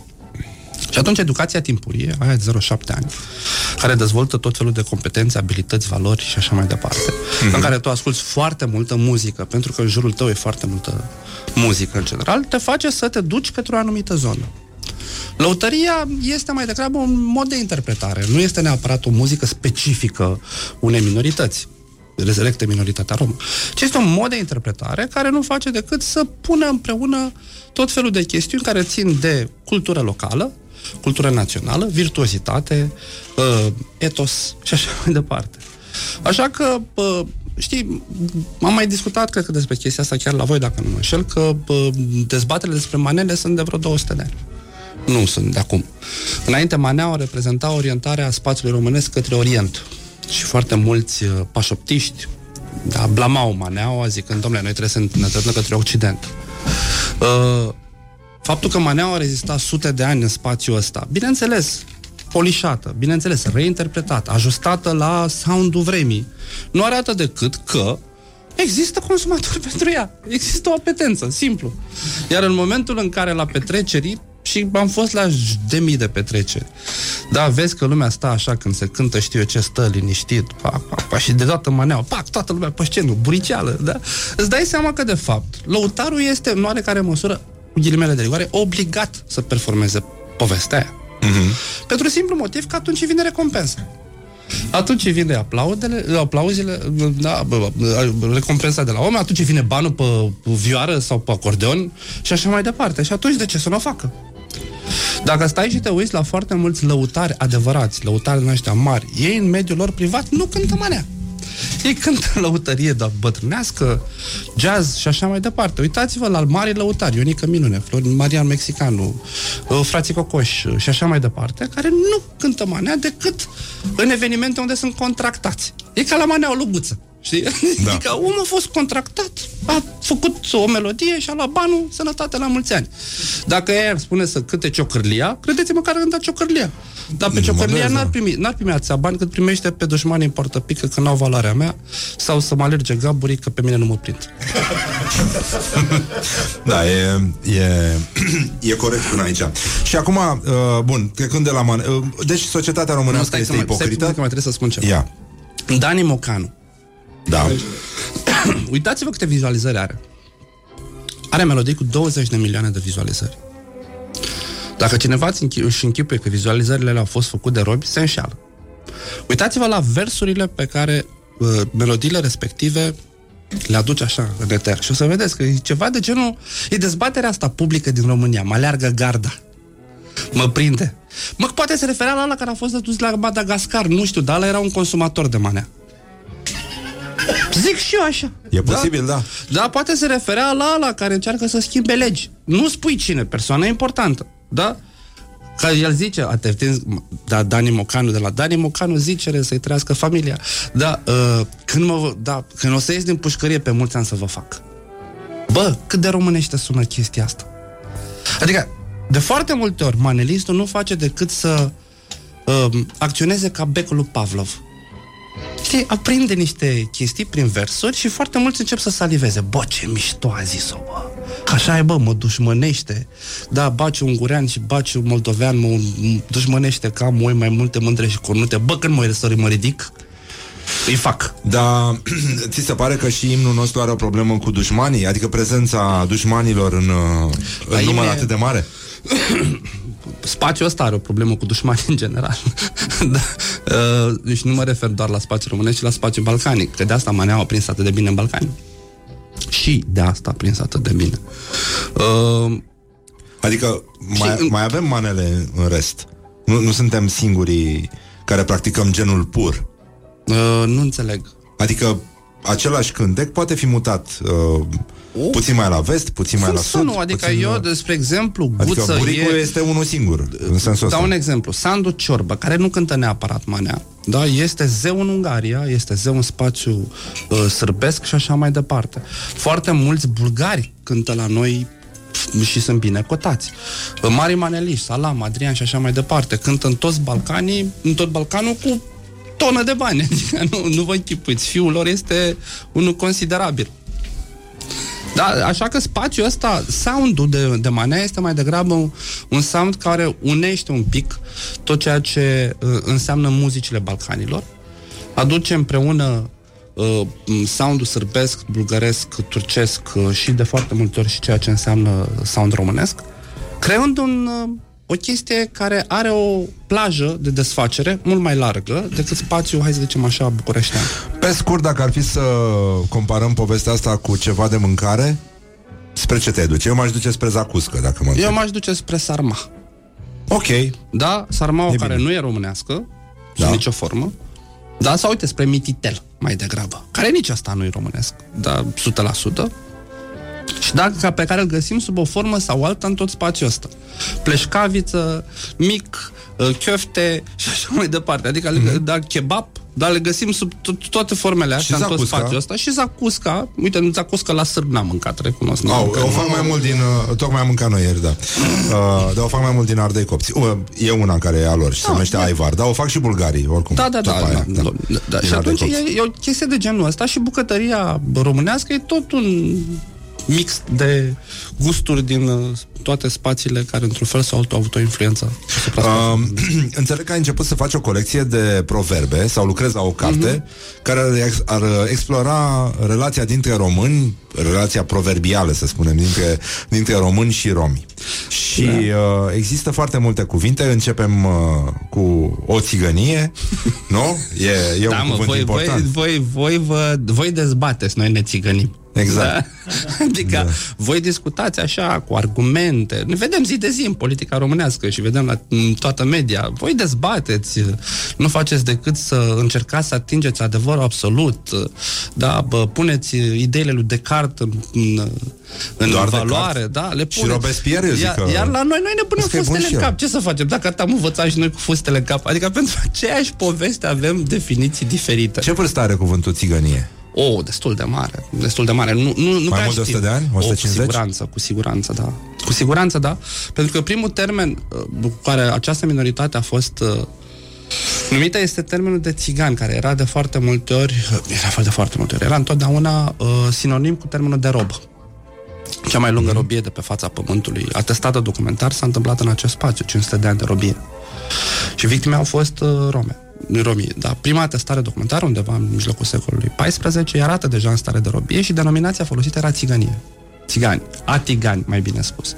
Ceea Țigănia ce- fiind și așezarea... Ceea ce e foarte probabil ca uh, așezarea în care ei erau uh, puși să fie numit țigănie, dar nu, nu există un document sau n-am, n-am avut acces la un astfel de document, așa că nu pot decât să bănuiesc că termenul este la fel de vechi ca și termenul țigan, sau cel puțin pe acolo. Nu am un răspuns științific uh, fundamentat pe subiectul ăsta.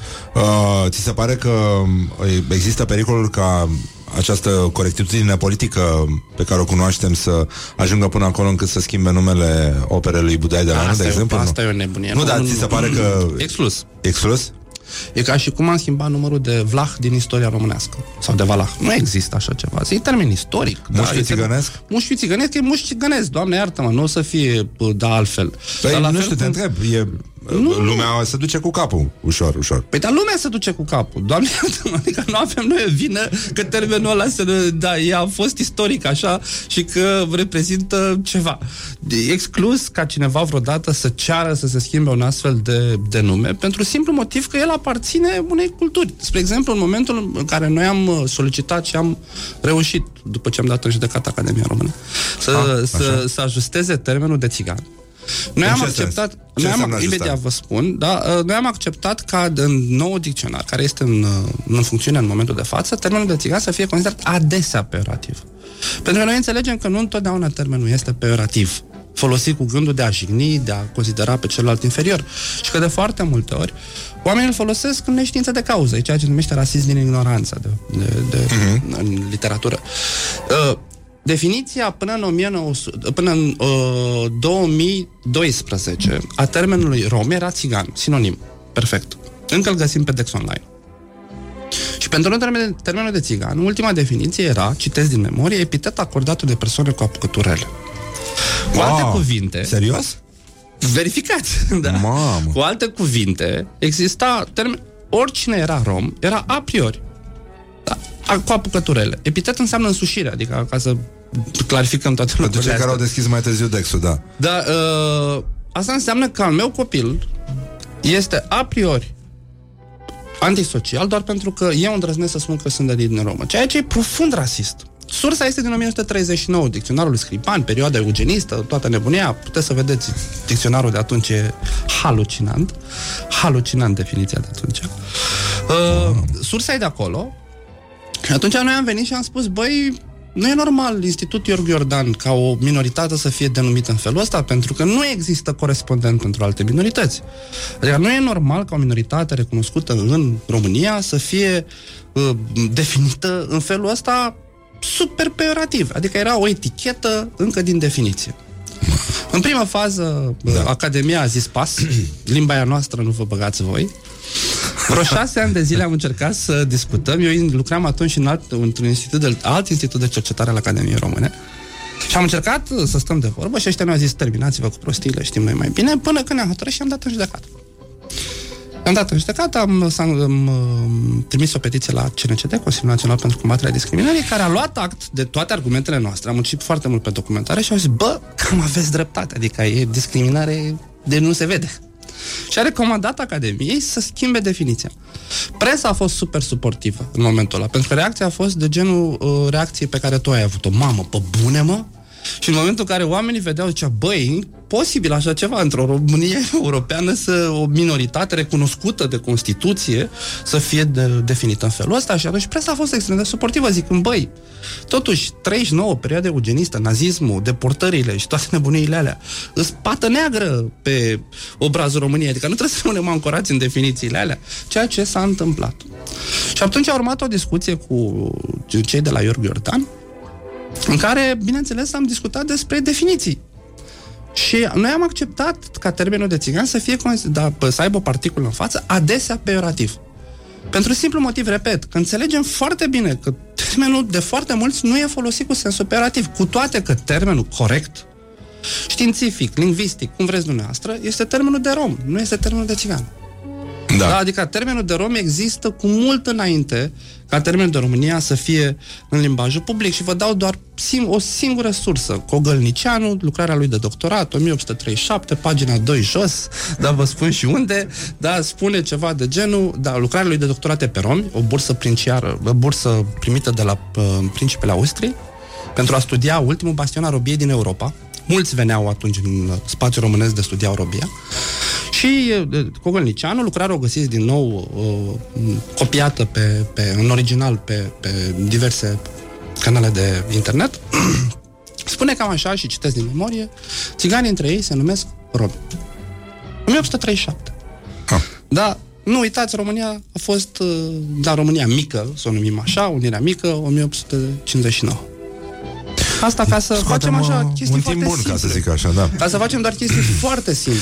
Bine, avantajul este, potrivit acestei debandade născute de Dex, legat de termenul peorativ, este că, într-adevăr, statistic vorbind, românii oricum comit mai multe infracțiuni decât pot comite romii, și deci, într-un fel sau altul, uh, je suis țigan, știi? Uh, Uite, și, e, și e o pe chestie chestia care asta, apare. ca Da. să, dăm, uh, să dăm o chestie foarte clară. A, uh, acum doi ani, cred că a fost uh, ultimul an al guvernului tehnocrat, a scăpat uh, la un moment dat, era secretar de stat, vă pot da numele lui, după aceea și puteți să-l sunați spre confirmare, Uh, era un secretar de stat acolo care nu știu cum Dumnezeu a scăpat o statistică privind uh, etnia persoanelor din detenție, aflate în detenție. Și erau vreo 28 de mii de persoane în acea perioadă în detenție și undeva în jur de 12% heteroidentificate, adică identificate de ceilalți, ca fiind de etnie romă. 12%. Populația de etnie romă în spațiul românesc este de 7% pe cea mai mare aproximare care există. Logic, există o suprareprezentare, adică de netăgăduit. Însă, dacă stăm și întrebăm așa la common sense, mulți or să zică că marea majoritate a infractorilor sunt de etnie romă. Da. E, dacă ne uităm de asemenea... E logic că aici te duce gândul și Da, da. de aici și Realitatea, termenul peorativ, realitatea, da. realitatea spune altceva și repet, vă pot da numărul de telefon al secretarului de stat care pe urmă m-a sunat și a cerut scuze, ne cerem scuze că nu trebuia să iasă așa ceva pentru că încalcă toate drepturile ca uh, infractorii să fie să fie categorisiți pe etnie sau pe, pe știu ce. Uh, însă, mie mi-a spus și atunci, băi, mie îmi convin cifrele astea.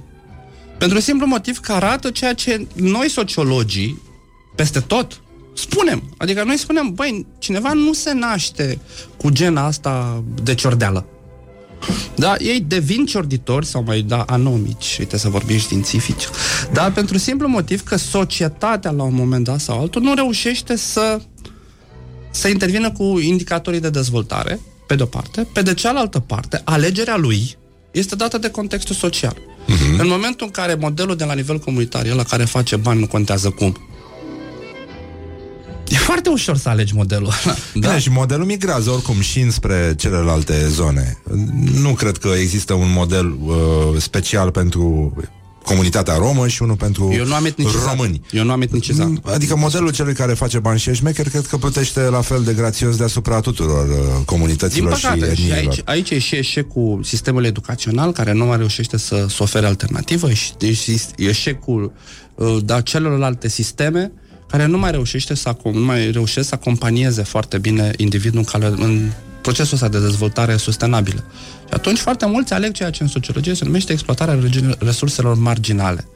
Da, Așa se numește? Așa se numește. Ah, Dar interesant. Preda, bă, Marian Preda, m, președintele Universi- Senatului Universității din București, unul dintre cei mai mari sociologi pe care România are, a făcut o carte, a scris o carte acum câțiva ani, care se numește Politici Sociale și Globalizare și conform domniei sale, doar 2% din minoritatea romă exploatează resursele marginale. Asta înseamnă furat, cerșit, uh, da, colectat de materiale neferoase și așa mai departe. În schimb, ei sunt foarte vizibili. Extrem de vizibili. Și atunci vizibilitatea de foarte multe ori ne face să nu mai vedem uh, pădurea din cauza uscăturilor. Așa e omenește. Dar la fel cum bă, și putem extrapola că chestia asta către o tonă de, de lucruri. Adică toți politicienii sunt nașpa. Bă, nu e chiar așa. Sunt o mulțime care nu sunt nașpa. Da? Toți medicii cer șpagă. Nu e adevărat. toți nu știu ce fac, nu știu cum. Dar în Toți rocării miros urât. a, nu, asta nu, așa să nu mai miros spunem. ei. Da, nu, da, da, da, da, băi, e un miros, nu se spală, bă, da, ce, ce dragul. Da, astea sunt chestii pe care, din păcate, da, natura umană le are. Generalizare, prejudecată, stereotip și așa mai departe. Top uh, 3 proverbe româno-țigănești, ca să Ah, zic așa. Nu știu, sunt atât de multe, însă cred că poate una dintre cele... Sunt atât de multe, da, atât de multe. Uh, a te neca ca țiganul la malt. A te muta ca țiganul cu cortul. Uh, țiganul nu e om nici în ziua de Paște. Aha. Uh, pf, țiganul nu e om nici de departe. Uite că sunt multe. Adică focoasă, că, focoasă, țigancă focoasă. Da, uh, pf, sunt atât de multe, dacă facem acum și dăm voie Deci, deci, eu am- ascultătorilor noștri, s-ar putea să vină sute de... Eu de, de demontez astfel de probleme. uh, chestia asta cu o singură treabă care mi se pare discriminare arhitectonică, arhitecturală. Bă, nenică, trebuie să fii mare rasist să spui ușa cortului. să fii în ultimul hal, nenică. Nu, nu, și uite, și aia, că știi, cu ceartă ca la ușa cortului. Băi, la cort, la cort, unde, da, șatră, Greu. nu, nu e cu ceartă. Și nu e cu ușă. Și nu e cu ușă, în primul rând. Da, dar bă, e acolo așa o... E ceva, o dar- fermoar. Dar nu, nu poți să Dar nu- tântești ușa de la nu, cort nu, când nu ești poți să- nervos, nu? Însă, După o ceartă. acolo, la șatră, la șatră, și vorbim de șatră, comunitate tradițională, acolo e cu totul și cu totul altceva. E un bun simț, da, și vă spun din experiență proprie, eu de la un moment dat am fost într-o comunitate din asta super tradițională și care încă mai trăiau cu, pe, cu cort și am scăpat o înjurătură, soft, neușoară. Nu vrei să știți ce beșteleală mi-am luat de la ea bătrâni separat. Că nu se face așa ceva. Cum poți să vorbești așa ceva? Nu vezi să copii. Uh, și atunci mi-am dat seama că eu eram victima propriilor mele prejudecăți. Adică, știi, de foarte multe ori, în momentele în care te duci în comunitățile astea super vulnerabile, ai senzația că ea sunt acolo undeva în secolul 13 și fac uh, să aleargă porcul cu toporul. Băi, nu e chiar așa. Adică am mai mult bun simț decât în comunitățile astea și mai mult ospitalitate și mai mult uh, respect decât în comunitățile astea unde trăiesc oameni super vulnerabili, nu găsești nici în cartierele din Pipera, din contra, adică nu are nicio legătură, da? Nesimțirea și tot scandalul vezi mai degrabă în zonele astea de șmecheri din ăștia moderni decât de oameni crescuți în zona aia de conservatorism în sensul bun al cuvântului. Bun, uh, luăm o mică pauză și ne întoarcem imediat după reclame. Da, e bine așa. Put the hand and wake up. This is Morning Glory at Rock FM. Morning Glory, Morning Glory Nu mai vă bătesc ca chiorii Deci, în concluzie, am revenit cu invitatul nostru, domnul Gelu Duminică. Domnul, vă rog frumos. Da, domnul. subliniați. Băi, domnul Gelu Duminică. Așa, așa. Da, e sociolog, uh, e și bla, de bla, etnie, bla, bla, e bla. și de etnie, ca să zic Nimeni așa. nu-i perfect, da. Uh, Avem probleme cu recensământul, că lumea zice că da, sigur, dar recensământul e făcut prost pentru că romii nu se declară a fi romi. Deci câți romi avem în uh, România și de ce acest 12% sau uh, toate Nu, nu, procentele alea? Cifrele pe care- alea pe care le-am dat erau pe heteroidentificare. Heteroidentificare înseamnă când altul spune despre tine că ești rom. Ah, ok. Da? Deci alții erau perce- era o chestie de percepții privind așa, Da. da. având în vedere anumite caracteristici. Uh, autoidentificarea înseamnă recensământ. Recensământul e pe autoidentificare. Tu spui ceea ce ești. Și? Și peste 630 de mii de cetățeni români și-au asumat identitatea de rom. Așa. Neoficial, cercetările spun 1, cele mai bune cercetări științifice argumentate bine, 1,5-1,8 milioane. Sunt și studii care spun 2,53 milioane. Nu cred în ele pentru că nu au în spate o metodologie serioasă. Deci eu merg pe cifra de 1,5-1,8. Deci e o diferență de milioane. E o diferență de undeva de pf, un milion de cetățeni da. care își ascund identitatea. Din vari motive. Așa. Primul motiv ar fi frica de stigmă. Dacă nu stai cu minte, vine țiganul și te fură. Da? Și gândiți-vă cum se raportează foarte mulți la minoritatea asta, da? Și câte etichete, ce bagaj da, da, de etichete avem vis-a-vis de minoritatea asta. Și atunci foarte mulți, mai ales cei care sunt incluși în societate, foarte bine poziționați și așa mai departe, uh, consideră că sunt mai feriți și mai păziți. În Fer. Ai spus feriți. Fer. Fer, fer, da. Așa, da. În momentul în care își ascund identitatea. Și atunci spun, bă, nu sunt rom, nu țigan, îs mă brunet, Maltez, așa. maltez. Îs brune- Îs maltez, îs bulgar, îs turcez, o vie fiecare. Pentru că în mintea lui, marginalizarea și automarginalizarea l-a condus către fuga de identitate. Pe de cealaltă parte, avem și foarte mulți oameni care în recensământ nu au fost notați ca ceea ce spun ei și unul dintre ei, dar care era cât pe ce să nu fie notat, îl aveți în față. În momentul în care am spus operatorului da, de recensământ, m-a întrebat etnia și eu spun rom. Ah, haideți, domnul Duminic. Că tocmai spusesem, studii post-universitare, dragi bălțați, la mine în casă era curat, nu puțeam, făcusem și duș în dimineața aia, da, uh, a văzut-o pe și pe nevastă mea român, că a zis, bă, ce dracu, bă, iete, bă, ăsta se declară acum, haideți, domnul Duminică, că nu puteți să fiți țigan, pe cuvânt, Doamnă, pe cuvântul meu că sunt, da? Aveți cuvântul meu de onoare, pe cuvânt. Da, trebuia să fii și tu, să moară baba. Dar nu că trebuia Da, să fac adică asta. Trebuia, Trebuia, să faci trebuia, ceva. trebuia să... Da, i-a cerut voie soției mea și a întrebat Doamnă, pot să-l trec rom? Ceea ce pe, da, a fost halucinat, adică, pe bune? Da, trei, și aici poate să vă confirme INS-ul, la ultimul recensământ, Bă. foarte multe comunități, mai ales comunitățile astea izolate, nu au fost vizitate de, recen- de recenzori. Dacă vă aduceți aminte la recensământ și vorbește sociologul din mine, a fost o ponderare de un milion de cetățeni, adică un milion de oameni care nu au fost recenzați de către operatori din vari domenii, din vari de motive. Marea majoritate a comunităților, sau foarte multe comunități care nu au fost recenzate, au fost comunitățile astea considerate cu risc de către recenzor, dar era frică să intre în țigănie. Simplu. Și acum, ce o fi s-or fi declarat, aia Dumnezeu știe. Cert este că ponderarea de un milion de cetățeni este un fapt da, pe care INS-ul l-a recunoscut și a spus, da, domnule, noi ponderăm. Atenție, e o chestie cât se poate de corectă din punct de vedere științific, adică nu, nu există nicio problemă pe chestia asta. Uh, Deci, cele trei, cele trei cauze, să zicem așa, sunt, pot conduce către diferența asta, uh, fix, și am spus-o fix în ordinea lor. Da. Rep- respectiv, frica de stigmă, doi, uh, m, incapacitatea recenzorului da, și de a discuta despre etnii în general, mulți recenzori puneau ei înșiși uh, apartenențele etnice. Și trei, da, faptul că recensământul, din păcate, nu a ajuns în anumite comunități. Așa au, s-au mulțit ungurii la noi în țară, din ce înțeleg, ăsta este rezultatul. E, păi, uite, da. și mai asta, asta e un alt Da. da. motiv. Foarte mulți din uh, zonele respective, da, foarte mulți romi din zonele respective, se de, din zonele, așa zicem așa, unde o minoritate, altă minoritate este mai puternică, se declară fie maghiari, Ah. fie uh, nemți, fie turci. Și în, noi uh, belgienii Sfântul nu știu ce facem, da? Bă, eu, E eu, cu foarte Sued, eu adevărat. cu Suedia mea stau bine, Și eu blond, cu sunt ochii liniștit, albaștri, sunt cum suedez din Brăila, este extraordinar. Îți mulțumim, Gelu. Cu mare Te drag. mai uh, așteptăm pe la noi, că n-am apucat să vorbim nimic în emisiunea asta. Bă, și verificați-vă portofele să vede, Da. da. vedeți că aveți totul la locul lor, dar n-am Sper luat că mi-a nimic. pus ies ceva, cu că la mâinile noi taxa așa, e da, foarte deci- mare, taxa de participare e foarte mare. Și ți-am cântat frumos aici, în strună. Da, Ai văzut? hai, dă și n-am tu fost în dedicația Astiș, acum n-am fost. pentru familia mea Punem să-i un Led trăiască. Zeppelin să, să moară roacării. Așa, și uh, nu în ultimul rând uh, avem o singură dovadă că da, este corect, fer, pentru că noi în uh, România avem căile ferate române și nu căile fierate române. Glory. Let's make eyes. Ne auzim mâine, bye bye. Vă mulțumim. Rock FM.